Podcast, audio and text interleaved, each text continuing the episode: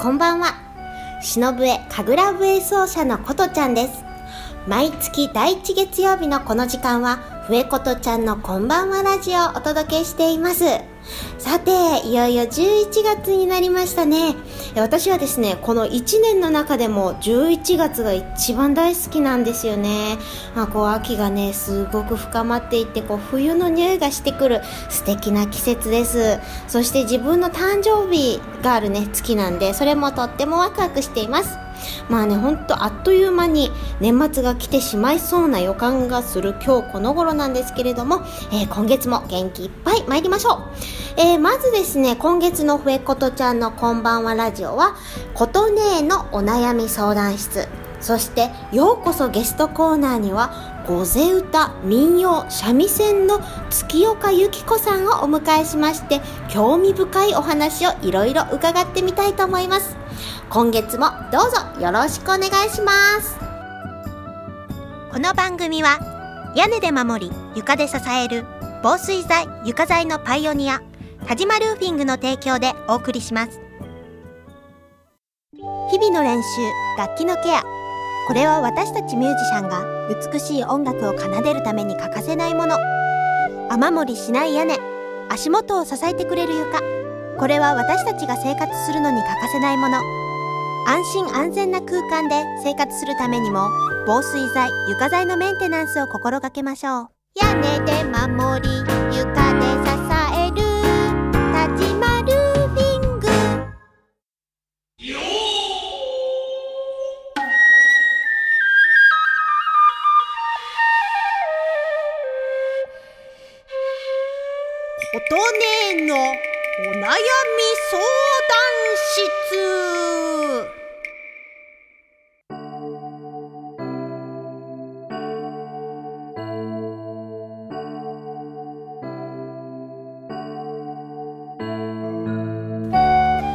い琴音のお悩み相談室です。どうもどうも。えー、今月はですね、お一人の方、ご紹介させていただきたいと思います。西東京市在住、ラジオネーム恋するラクダちゃん。まあ、西東京の方から来ております。ありがとうございます。何々え、1年前、中学生の息子が彼女と別れました。原因は息子の浮気です。その件に関しては1年かけてお説教もしたのですが問題は元カノの女の子の方です。別れて以来心を病んでしまい引きこもりがちになりもともとは優等生だったのに成績も下がってしまいました。その子の親御さんとは保育園時代から親同士でとても仲が良く聞いていて辛いやら申し訳ないやらです。元カノやその家族と今後どのように接しそして償っていくべきでしょうか。家も近所ですので関わらないわけにもいかないのです。おまけの悩み逆に息子は成績のも伸び新しい彼女もできていい気なもんです。それも地味に腹が立ちます。なんとありがとうございます。結構ディープなというかねあの大変なお悩みだなと思ったんですけれども恋するラクダちゃんは中学生の親御さんということなんですね。なんかこうすごくオープンで明るい家庭って感じがねこのなんか文面からも伝わってきていいですよね。そして息子さん自由にこう伸び伸び育っている感じがしてきます。なんかすごい伝わってきます。ねまあ若いうちなんてねみんないろいろ恋愛の失敗はありますからね、1年ももうお説教したんだったらもう許してあげてくださいっていう感じなんですけれどもそれで問題はこの元カノちゃんですよね。まあなんかちょっとかわいそうな気もするんですけれども、まあ、あんまり気にしないでですね今まで通りにこう多少バカっぽくこう明るく振る舞うぐらいの方がまあいいんじゃないかなと私は思いますね。それでまあ厳しく聞こえるかもしれないんですけどこの元カノちゃんがそうなったのは、まあ、元カノちゃん自身の性格とかねこれまで育ってきた環境とかいろいろ取り巻く全てのことがそうさせてるんで全てがその、まあ、ご自身の息子さんのわけというわけではないんじゃないかなと私は思いますね。やっぱり彼女が自分自身で乗り越えていくことこれがねやっぱり一番大事なんじゃないかなと思います。で、まあ一緒にね、悩んでどうしてあげよう、こうしてあげようと思っても、まあ、はっきり言っても仕方のないことですからね。はい。あんまり悩まないようにしてあげてください。そしてむしろですね、私はこの元カノちゃんの相談に乗って差し上げたいですよね。どうやって乗り越えるか。ね、やっぱり自己肯定感があれば、人生やっぱりね、何でも乗り越えてちゃんとうまくいきますから。とにかくね、ラクダちゃんさんはですね、あの、息子さんの良いところを伸ばして差し上げて、明るい雰囲気の家庭をですね、引き続きクリエイトしていっていただけたらと思います。はい。まあ、とにかく明るく楽しく参りましょう。ね。ありがとうございました。以上、ことねのお悩み相談室でした。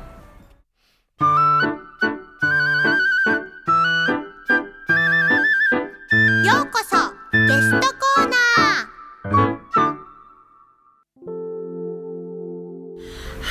それではようこそゲストコーナーです。今月のゲストは月岡由紀子さんです。こんばんは。こんばんは。よろしくお願いします。お願いします。本当お久しぶりで何年ぶりかのね再会なんですけれども。ね、何年ぶりですかね。ね、ねあの私も6月に出産したところなんですが、同じ時期にこの月岡さんもご出産されたということで。なんとね、5日違い。日違い。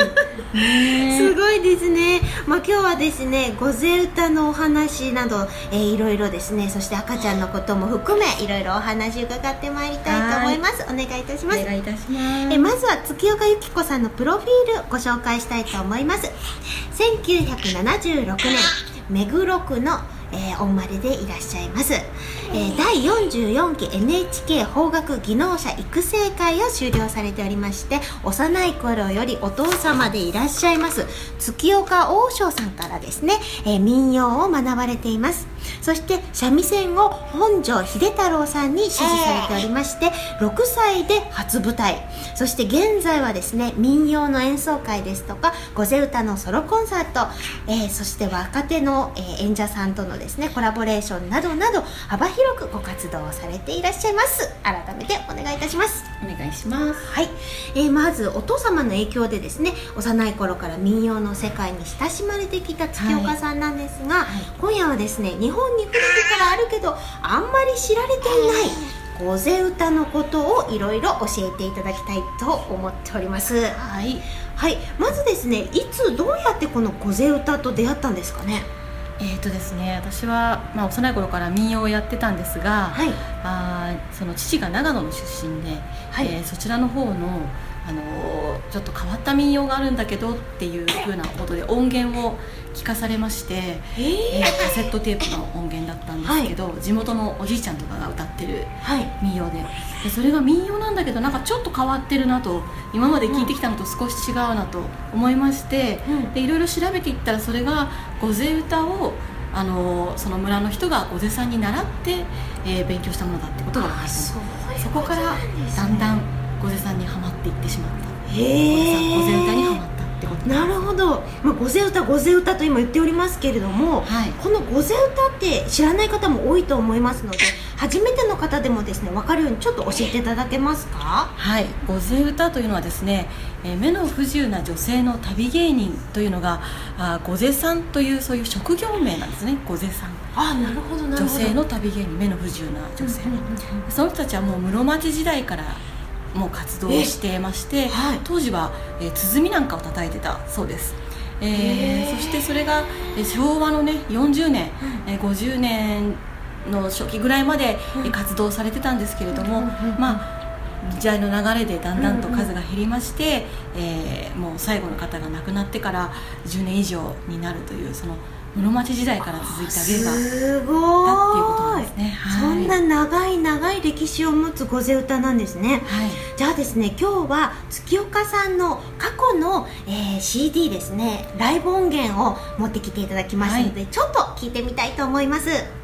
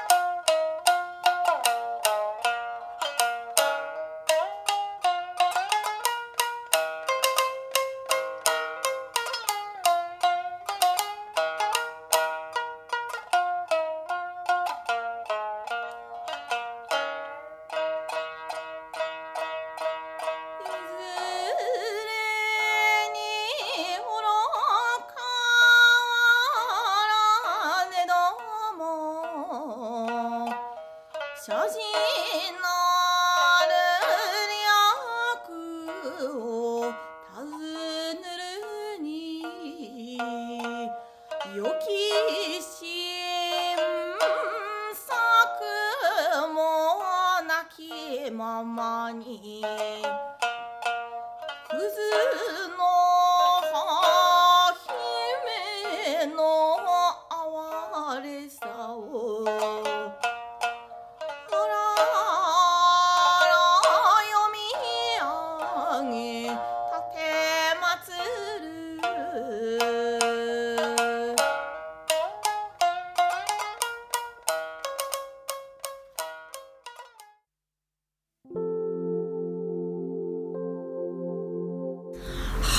はい、ごぜ歌ちょっと聞かせていただきましたが、独特の世界観というかね、はい素敵でした。ありがとうございます。それであのこの御瀬さんの世界私以前月岡さんのライブでですねええ。いろいろ聞かせていただいたんですごい世界だなと思ったんですが、い。まずなんかその人間関係であるとか生活だとかあといろいろ掟があったりとかするというんですが、はい。ちょっとなんか教えていただけますか、はい、えー、御瀬さんたちっていうのは、まあ、その時代とか、うん。あー地域でだいぶ活動の仕方っていうのは違うんですが、はい。最後まで残っていたのは新潟県のあたりなんですね、えー一番こう団体も大きくてたくさんの御瀬さんたちがいました、はえー団体というのはもうみんなで一緒にその一つの組織でやってるってことですはい、一緒の家で暮らしたり、まあえええ目の不自由な女性たちですから、はい。旅をするにしても、まあ、助け合わないといけないですから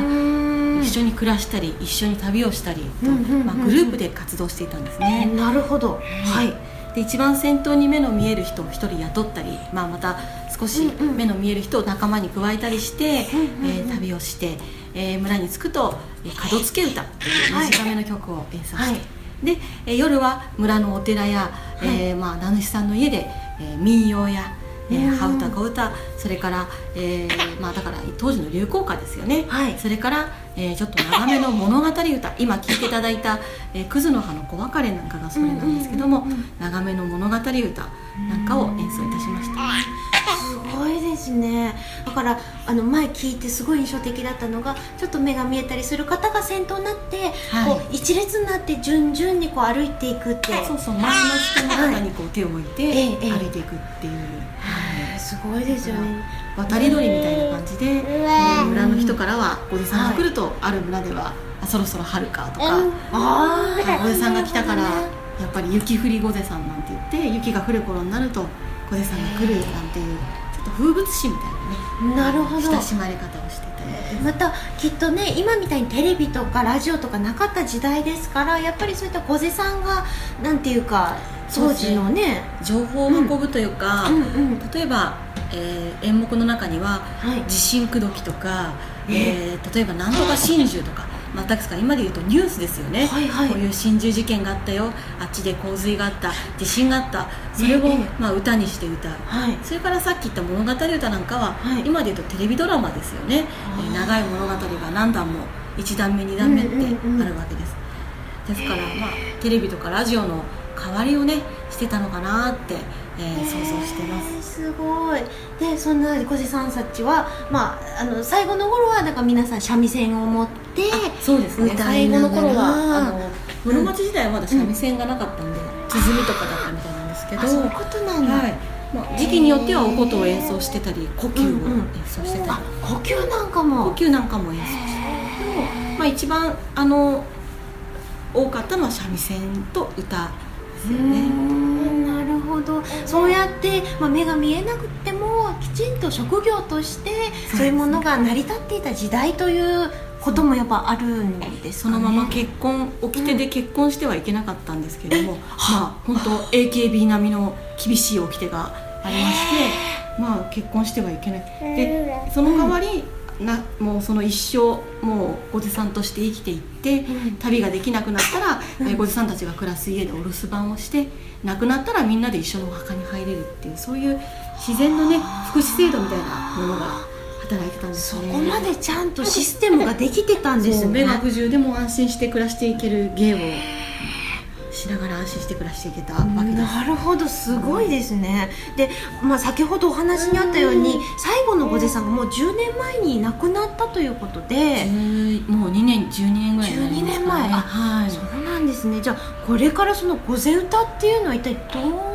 ちゃうんですか、ね、でも私が御前歌、うん、私はなんか最後の御前さん3人お会いすることができたんですけど、はい、やっぱりそうやって最後の御前さんに会って、うん、もうすっかり御前歌にはまったと、はい、御前歌の魅力に取りつかれた人というのがこの世の中には、まあ、10人ぐらいはいまあ10人ぐらい。なるほど、はい。でまあ、みんなそれぞれに本当ごじさん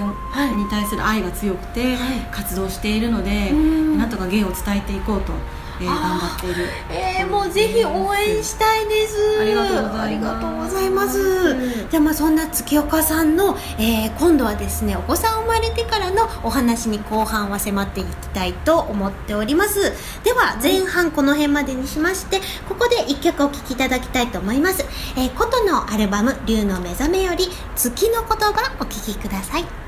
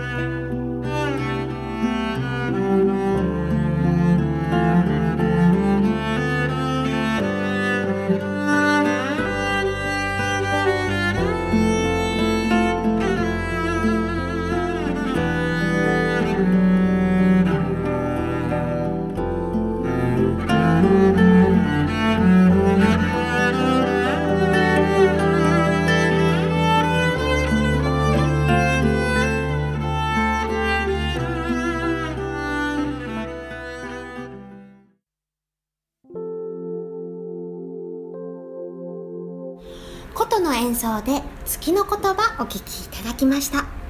さてようこそゲストコーナー後半に参りたいと思います。続きましてまた、えー、月岡さんどうぞよろしくお願いします。よろしくお願いします。さて、えー、後半では今年6月にご出産されたまさに新米ママの月岡さんに迫ってみたいと思います。はいでまあご出産されてですね子育て真っ最中6月だったからもうね45か月になるとこだと思うんですけど今日でちょうど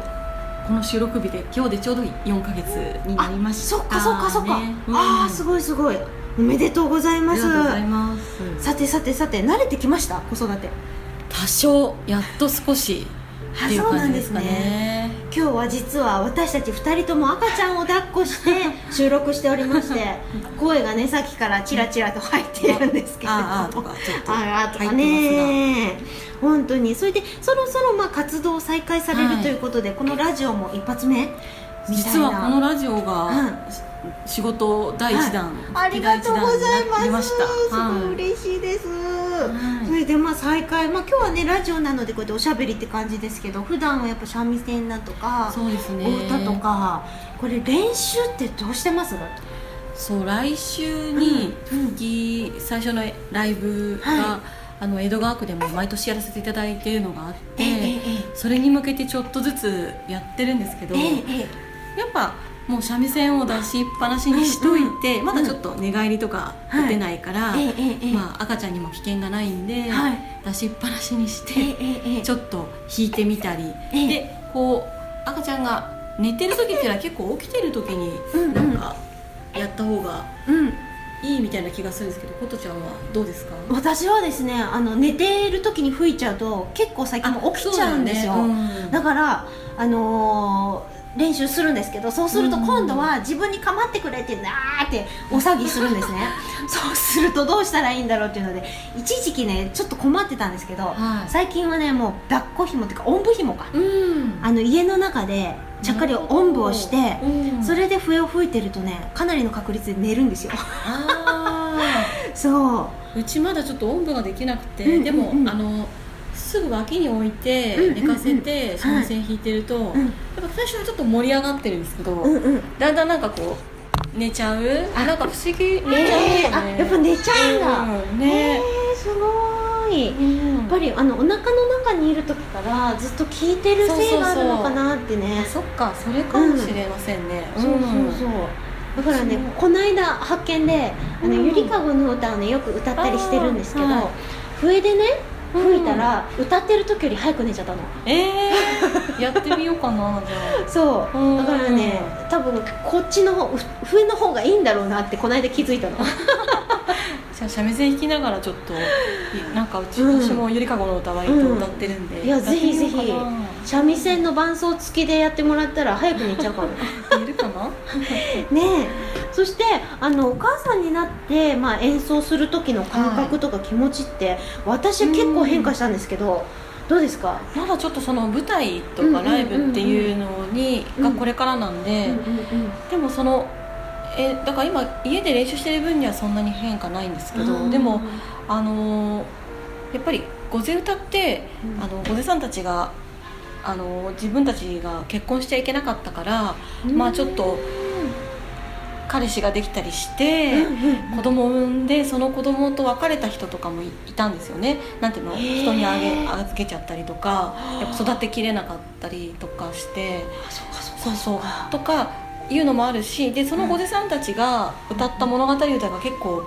子供子別れさっきの歌も「クズの葉の子別れ」っていうその狐のお母さんが人間と恋をして子供を産んで、まあでも狐だから子供を残して泣く泣く別れるっていうような内容。だからその歌詞の意味っていうのがなんか今までも分かってはいたけどなんかお乳がなくてこの当時何とて母を忘れようぞっていう歌詞とかがあってそうなんかそういうのの、うん。なんていうの重みみたいなのが、今やっぱ授乳とかしてるんであこういう重さだったのかなだったんだ。今まであんまりやっぱ本当の重さは分かってなかったなって、うん、思うようになったかなそりゃそうですようね、ん。そりゃ分かって言ってたけそう。ど実際ねそう頭では分かったけどうん。うんうんやっぱこういうことだったんだっていうこういうかなはいはそうそうそうとかやっぱ御前歌のその物語歌に結構子供と別れるいうんうん。歌が結構多いのでそうそうそう、うん、そうなんの辺のだ実感が 多少変わったかなっていうのは。なるほどなるほど。すごいなんか深いへえ私もねなんかもうほんのただの童謡とか今までうん。もちろん心込めて吹いてるんだけど、うん。こんなに美しい曲だったかみたいなもう自分でなんか超感動しちゃうぐらいうん。なんだかねすごくこう感うん。感情がものすごいブワーッとこう出てくるっていうかそんな感じにね今なってるんですけど、まあ、本当に新しい気持ちでじゃあ来週のコンサートなんかもスタートされると思うんですけど、はい、今後ですね、はい、どんな奏者として活動していきたいっていうなんか気持ちなんか聞かせていただきたいなと思うんですけれども。今までももちろん一つ一つライブとか演奏会とか大事にやってきたつもりだったけれどもやっぱ今こうしてあの出産してみると当分は少し限られる出られるものが少し狭まる気がしていてだからやっぱり本当に一つ一つ大事にやってもっとこう魂を込めてじゃないけど一つに入魂してやっていかなきゃいけないなっていう、はい、やっていきたいなっていう気持ちに今なってますね、はい、なんかもうお子さん生まれてもう全然変わらないんだけれどもまたこう優しさがにじみ出てくるお顔立ちになられたというかすごく感じていますのでこれからの月岡さんの芸がですねさらにこう深みを増して素敵になってくるんじゃないかなというふうに私自身す。ごく期待しておりますので。はいぜひぜひまた皆さんに素敵な歌声そして三味線の音色を届けてください。はい、はい、今月のゲストは、月岡由紀子さんでした。どうもありがとうございました。ありがとうございました。時を超えて受け継がれる優しいハーモニー。心に残るメロディーは日常生活を豊かに彩ります。強い日差しや雨から私たちを守る屋根。滑ったり転んだりしない安全な床何気ない毎日を確かに見守る防水剤床材は安心安全な暮らしを守り支えてくれます。屋根で守り床で支え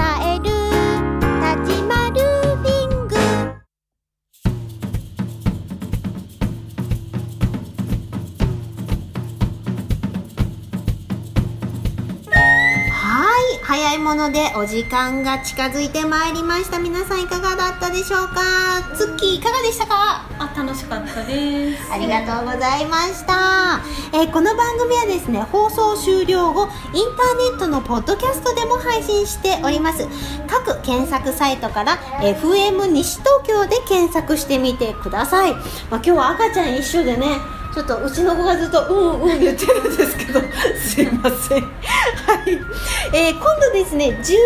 月の12日日曜日なんですが、えー、私イベントに出ます。神楽坂町舞台お江戸巡り2017ということで神楽坂の町一帯でですねあの大きなイベントがあります。私は、えー、毘沙門天で12時15分からと15時35分から、えー、講談師のですね田辺金也さんとコラボ。そして、えー、10ええー、と待ってくださいよ。13時半そして14時50分からは津軽三味線奏者のキキさんと一緒にですね、えー、街角ライブということで路上ライブさせていただくことになっております、えー、皆さんぜひ遊びに来ていただけたらと思います。はい。それではですね次回来月の第1月曜日のこの時間もどうぞお楽しみに。お相手は忍笛神楽笛奏者のことでした。ありがとうございました。バイバイ。バイ月ありがとう。バイバイ。バイバイ。この番組は屋根で守り床で支える防水材床材のパイオニア田島ルーフィングの提供でお送りしました。